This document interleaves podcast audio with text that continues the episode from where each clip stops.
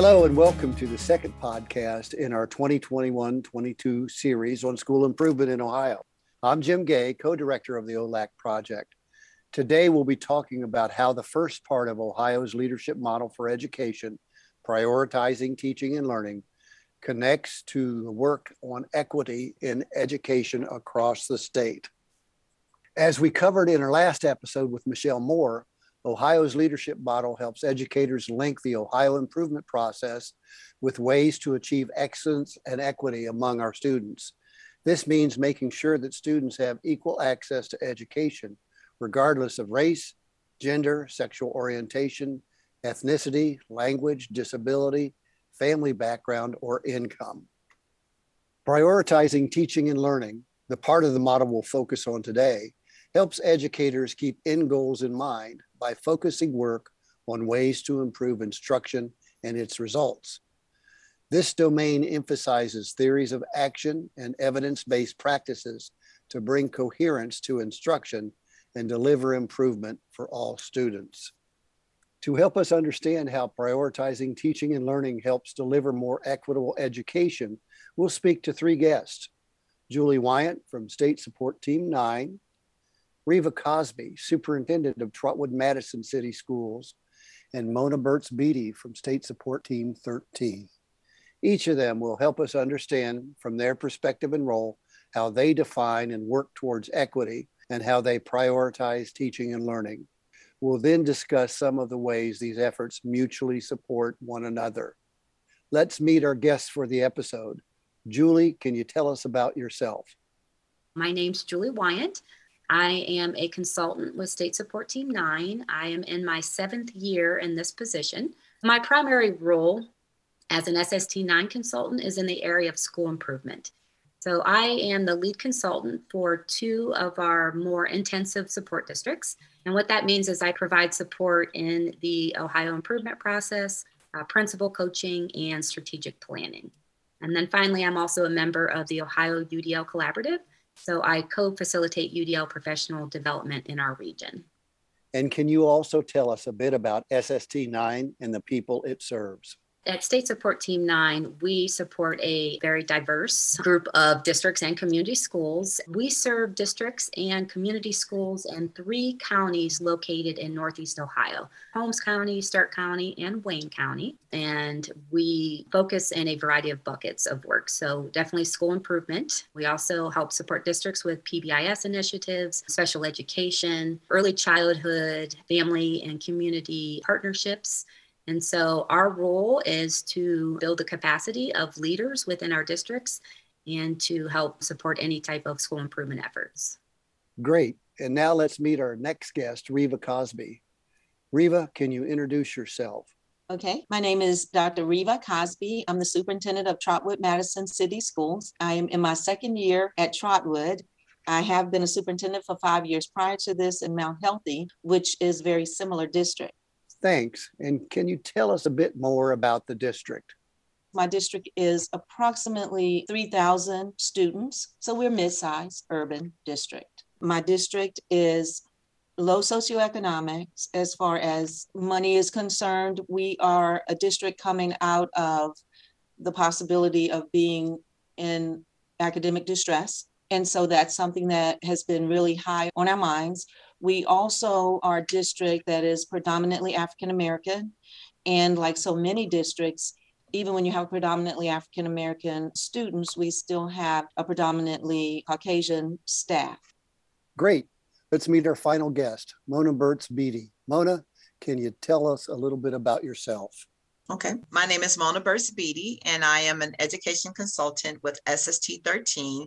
I'm also a school psychologist by training, and I've had the opportunity to work in an array of educational settings, ranging from early childhood to juvenile detention centers and separate educational settings. On my particular SST team, some of the areas of work include, of course, school improvement.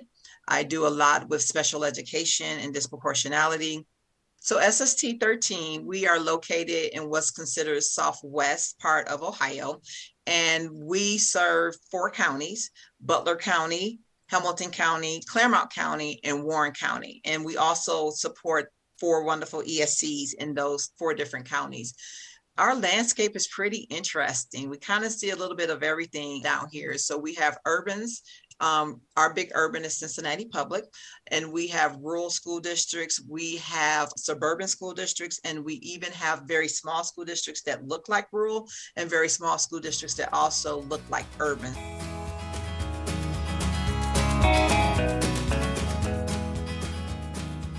Great.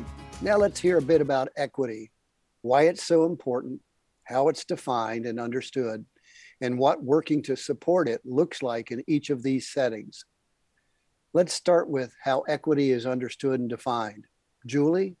So I love this question. We have been working on equity in our region for several years. And I feel like our definition of equity really continues to evolve. I'm not sure that you ever arrive at the perfect definition, but at the same time, it has become increasingly clear what equity means within our organization and how we're going to operate with an equity oriented lens in everything that we do. So, SST9, we spent an entire year last year as a team really intentionally focusing on strengthening our adult professional culture. And part of this work included establishing a vision statement, core values, and non negotiables. And so, equity really rose to the top as one of the five core values at State Support Team 9. And then once we identified those core values, then we established our non negotiables around those core values. And so our definition of equity is more in the language of a non negotiable. So our non negotiable around equity states that our team coaches and challenges through an equity focused lens that create learning conditions that ensure each child and adult acquire the knowledge, skills, and sense of belonging needed to be successful. So that was kind of a lengthy definition to basically state that we meet every child and every adult where they're at and give them what they need to be successful. Mona, what does this look like in SST 13?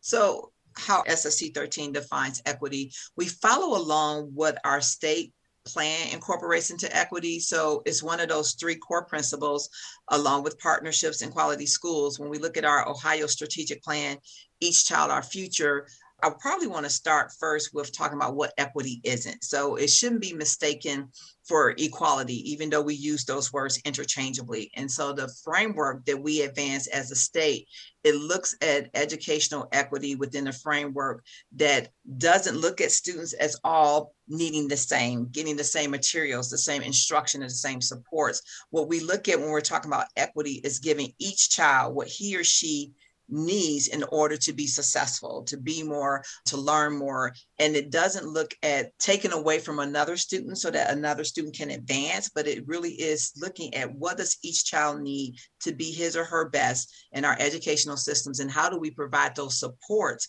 in those systems to make sure that each child is getting what he or she needs. Reva, can you give us the perspective of what these conversations look like at the district level? We define equity as making sure our students can rise to the level that they can of their accomplishments, of success, of getting what they want out of life. And that's regardless of whether that's one of our honors students, one of our special needs students, our students who are in the LGBTQ community, whomever it is, equity means we get them prepared for the success that they're looking for in their lives. Great. And now let's get a sense of what equity work looks like in these settings. Reva, do you have an example for us?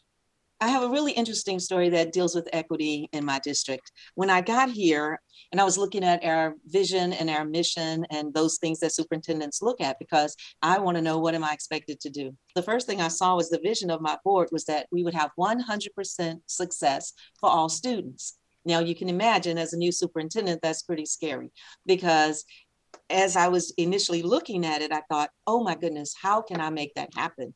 That's where equity comes into play. Equity says, yes, you can have 100% success for all of your students, but it won't look the same. So we're really an interesting district. I said that we are an urban district, but we're also very rural. So, for example, we have a lot of farmers in our area. And so we're partnering with Central State, and we actually have a FFA, Future Farmers of America Club. And people might not expect that to be here, but I have students who have families that have went that route and they are looking into sustainable food products and things like that. So equity does not mean that every student has to attend a four-year college and become a doctor or a lawyer, which is the old way of thinking when we think about success. So that's how we look at equity here is doing what is best for each individual child. Thanks. That's really interesting. Let's look at equity work within the SSTs. Mona, can you share a few things? So when we're thinking about equity, we're looking at this construct within an educational framework that's not about all students reaching the same level of accomplishments. It's not about a zero sum game and that we improve outcomes for some students without diminishing outcomes for others. And it's not a one off or standalone initiative. Mostly importantly, it's not something that we do when we talk about equity, it is definitely something that we are working towards. And when we're talking about equity, we're looking at what are our systems? What is the way in which students can access those existing systems to have full academic and social potential? So it's not just about looking at those academic structures, but those social structures so that each child has access to relevant and challenging academic experiences, educational resources necessary for success across race, gender, ethnicity, language, disability, family background, and even income it seems like a simple task, but it's definitely not a simple task, especially when we look at the challenges of equity in our society as a whole. Those challenges also exist within our school system, but we all believe that it is something that we can take on and that we can meet one step and one child at a time, making sure that all of them have what they need in order to be successful. Thanks. This sounds like it resembles Reva's examples from the district level. Julie? We recognize the importance of having these courageous conversations within our organization. And as Brene Brown says, kind of rumbling through it a little bit in a healthy way so that we can hold one another accountable to living out our equity core value. So we definitely embrace the state strategic plan that Ohio put out around equity. In the simplest form, it's really about meeting individuals where they're at and giving them what they need to be successful.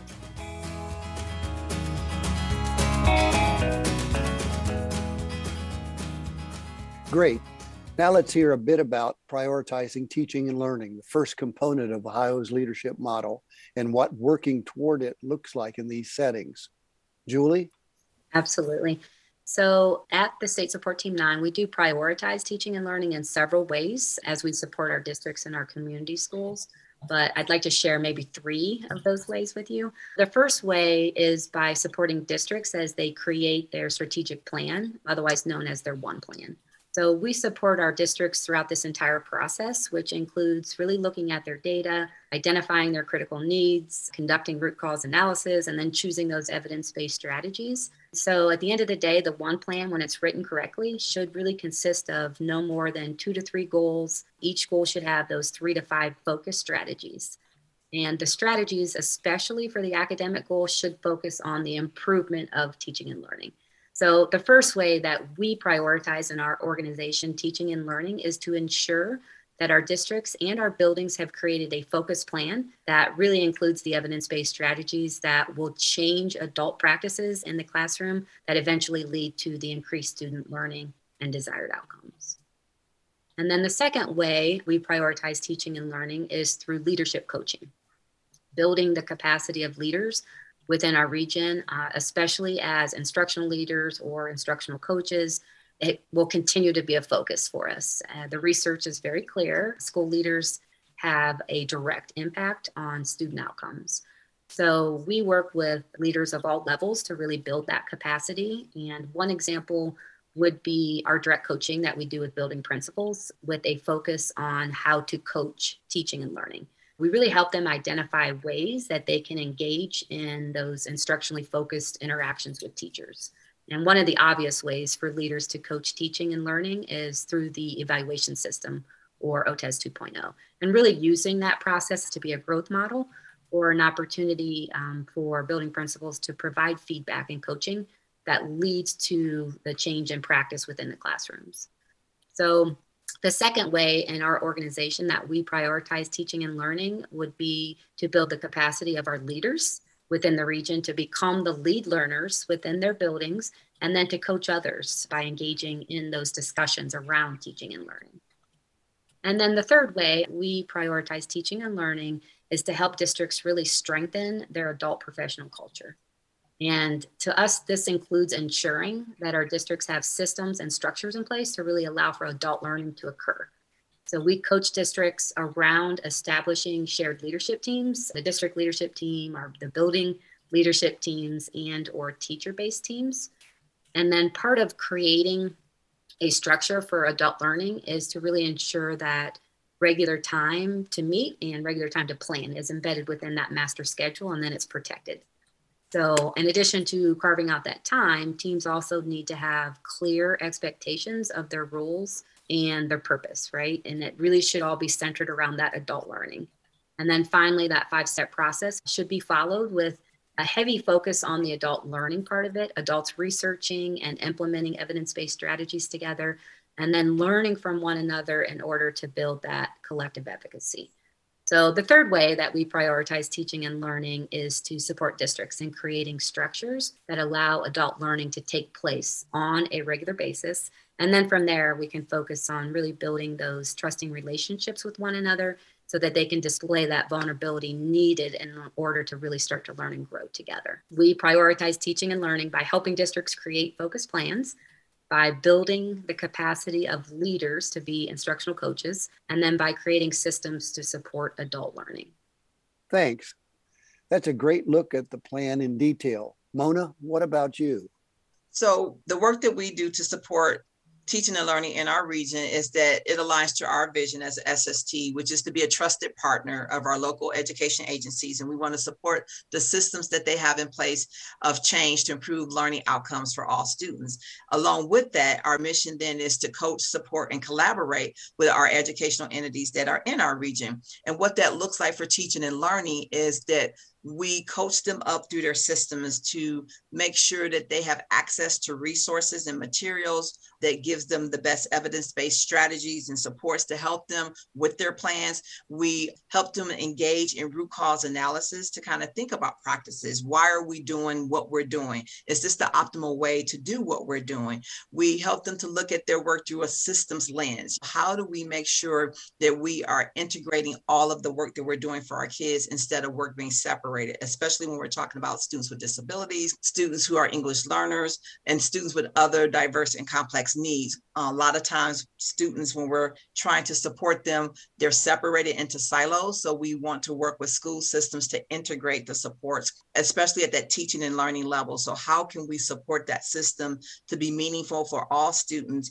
and help districts as they are exploring new ways of thinking, new ways of envisioning instruction, helping them to think about selection ideas when they're selecting curriculum and materials to provide for students across systems of support through multi-tiered systems of support. For example, what's that tier one core instructional practice? What strategies can we give them around that? How can we support them with the selection and deselection of curriculum? How do we coach them with looking at what's really good evidence-based strategies? And then when we're talking about targeted interventions, helping them to understand how to establish decision rules, what resources and materials that we can give them as they're building their systems and their practices to increase outcomes for all students and their families.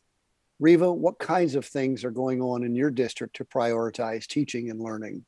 One thing that I have started to do as well is that we're participating in a LETRS program. And so that's something that our curriculum director has done. Because we didn't have enough time in our regular schedule for PD to get all of this work done. And LETRS involves a lot of training that is virtual. So we decided to allow our teachers pre K 5 to do this at home pretty much on their own time. And we did give them what our district has as committee pay for doing it. They have to pass an assessment. That's how we hold them accountable. But what we did that's a little different is we also offered it to our paraprofessionals. We offered it to our bus drivers. We offered it to our high school people. We offered it to everyone because we see ourselves as a learning community. And we thought a lot of the people who work in their district also send their children and grandchildren here. So if they could pick up some of the skills, and LETRS is about learning how to read, literacy, phonics, that would be extremely helpful for us as a district. They'll do it the same way. They'll do this work after school, they'll get paid for it. If they pass the assessment, and we're pretty sure if they were ever needed to be a mentor or to provide support to a student, it would be beneficial. We also have developed time in our schedule to give extended time in reading and math. So we have 90 minutes of reading and literacy. We have 90 minutes for math in the elementary schedules. My middle school is on a block schedule to allot more time in those areas. We are implementing a coaching model for teachers. It's ongoing. It provides site specific support to provide continuous, high quality support to our staff members. And we're really emphasizing that for our beginning teachers because they, they really need that help in getting our students who quite a few of them do come to school behind. And so we really need to focus on this. We also have decided to work with their teachers and our administrators to agree upon a definition of differentiation. And then we're working on having classroom look fors so that they know when we come in what we expect to see based on this definition that we've all agreed on. That is in the works right now. We actually have a couple of PD days to do this work. We're also developing an instructional framework with input of district and building leadership team, and that aligns with OTES 2.0. We've already decided to do OTES 2.0. We are designing and implementing a qualitative professional learning tool or survey for all staff so we can individualize their needs as well. So we're not only looking at equity for our kids, we're also trying to individualize and be equitable for our teachers so they don't sit through things that they already know. We're adopting a system of instructional coaching and feedback, complete with specific tools and strategies that'll be used by administrators. And we also have coaches now. And so those coaches will also know how to use these materials. We are working now to create a district implementation team so we can use implementation science to create implementation infrastructure so that we can scale up, sustain our evidence based practices, and we're using the MTSS framework. A lot of people talk about what are you doing with your ESSER money? We're also using $3 million of that for new high quality instructional materials. And that's huge for our district. We've had quite a bit of time where we weren't able to upgrade our instruction. And so we're really working with our state support team. We're doing our Ohio five step process we're doing a great job. I think of that. It's really changed the look of our district leadership team, our DLT, because it pushes us to look at the data as a district, not just on the building level as well. So we're really excited about those things.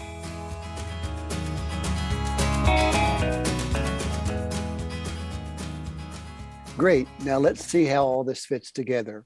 Reva, I wonder if you could keep going there and tell us about the ways your work to promote teaching and learning helps advance your equity goals in your district. Okay, so we're doing all of these initiatives that I've mentioned and activities, and I want to take a moment to say how we feel like that's going to help us reach our goal of 100% success for all of our students. And we've already said to get that, we have to have our equitable practices. We have to be equitable with our students. So I believe these initiatives are going to help our teachers understand that every student is capable, that every student does not get the same thing, but they get what they need.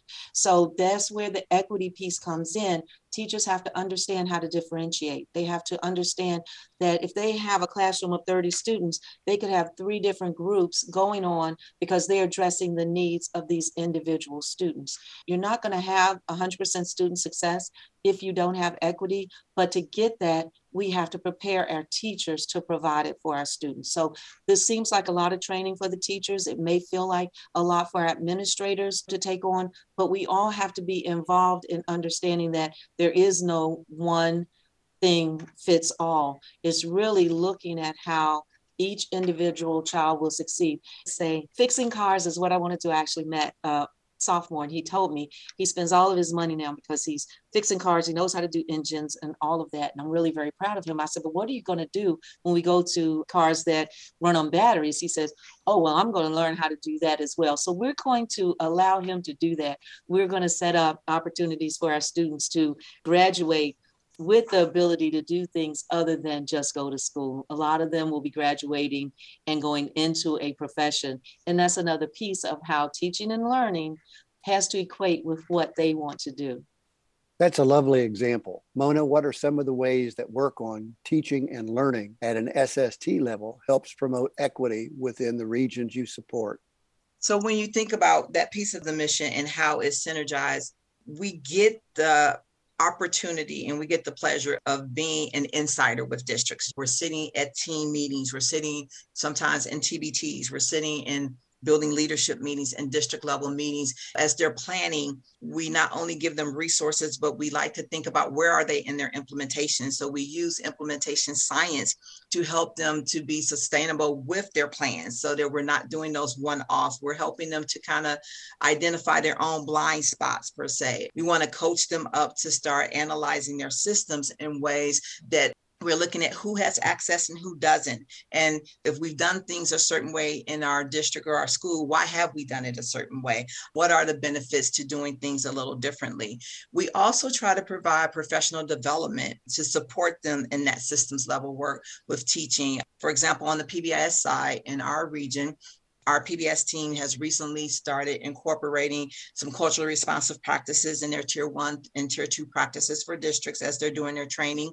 They recently finished a PBS with an equity lens. So as we're building that climate and culture side of our school systems, we want to help schools to be mindful of when you're developing this, thinking about all of your stakeholders, all of your students and their diverse backgrounds our regional literacy network team, we incorporate equity in all of our trainings, reminding them that literacy is equity. Kids being able to read is truly the foundation of equity and give them access to the outside world as a whole. And so how do we ensure that all students are getting a quality education instructional practices around literacy so that they can be able to leverage that and then also we're coaching up around multi-tier systems of support i would like to give our director credit We've been on this work with equity for two years, and we also partner with our ESC, Hamilton County, one of our ESCs in our region, around some equity training. So we've been doing equity training just as an SST to come up with our own common understanding and experiences around equity. What does that look like from a coaching perspective when we're coaching up for equity with districts, especially in the climate and culture of how equity sometimes has been politicized? And so we're definitely trying to make sure we have that common understanding understanding and making sure we're making it about kids and instruction and practices. And we also are doing a study around multi-tier systems of support in our SST so that we're having that common understanding and how are we integrating um, equity in those coaching systems and structures as we're supporting schools and helping them to develop those systems more robustly. And Julie, what about in your SST? Equity really starts with each individual person or educator. So our organization recognized the importance of this step, and we really spent a lot of time front loading and providing professional development around the history of marginalization and how this practice really led to a deficit based system in education. We also spent time with educators recognizing institutional as well as individual bias and how that affects our classrooms. And then we did a lot of identity work with our adults, recognizing and honoring the different identities we all bring to the table and how they influence us as individuals and then collectively as teams. So we encourage from there our districts to engage in equity audits to kind of unveil those inequities within our school systems, but also within their own system. And then we talk them through how to establish non negotiables. And I set all that up because having these courageous conversations first and really looking internally, examining ourselves, examining our own systems is critical to shift the attitudes and the beliefs of adults around inclusive practices. So, without that foundational knowledge and without those courageous conversations around equity, beliefs do not change and therefore equity will not advance in our classrooms. So there's a whole lot that we have to unlearn and stop doing before we can advance equity in teaching and learning. We started in our organization with the adults and really shifting their mindsets. Once that foundation's laid and the belief systems have shifted, the equity work now can go into that classroom level. So, I guess to answer this question, having high expectations for all learners, ensuring all learners have access to high quality instruction. And that's by removing any barriers to student learning will advance equity in all of our classrooms.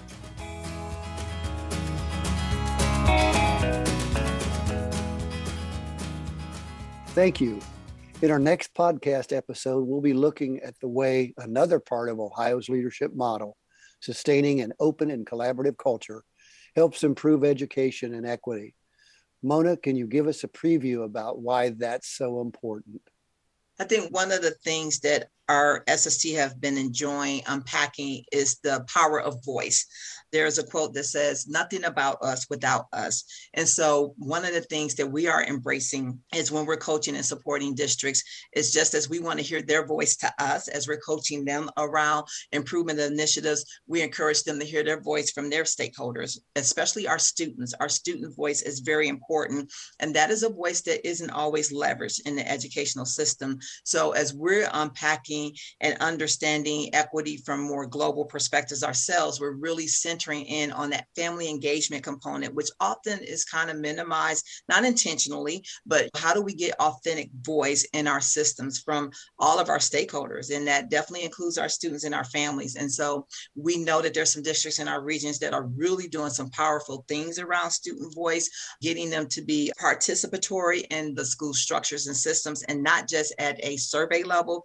but really informing some practices for teaching, for learning across that whole system. That's one of the things that I think we've really tried to unpack a little bit more, get some increased learning for ourselves, but also how do we then transfer that learning to districts in more meaningful ways to partner with their families and those stakeholders who benefit from the instruction that we're going to provide and who also have a voice about what they want to receive. That's extremely helpful. Thank you. This is all the time we have for our episode today. So thank you to Julie, Reva, and Mona for joining us and helping us shed light on these important topics. Tune in next time when we'll be discussing the role of sustaining an open and collaborative culture for improving equity in Ohio's education system. I'm Stanley Dudek. I provide support and technical assistance for OLAC podcasts through the University of Cincinnati's Systems Development and Improvement Center. Credit for our podcast music goes to Expendable Friend whose musical composition is licensed under an Attribution, Non Commercial, No Derivatives 4.0 International License.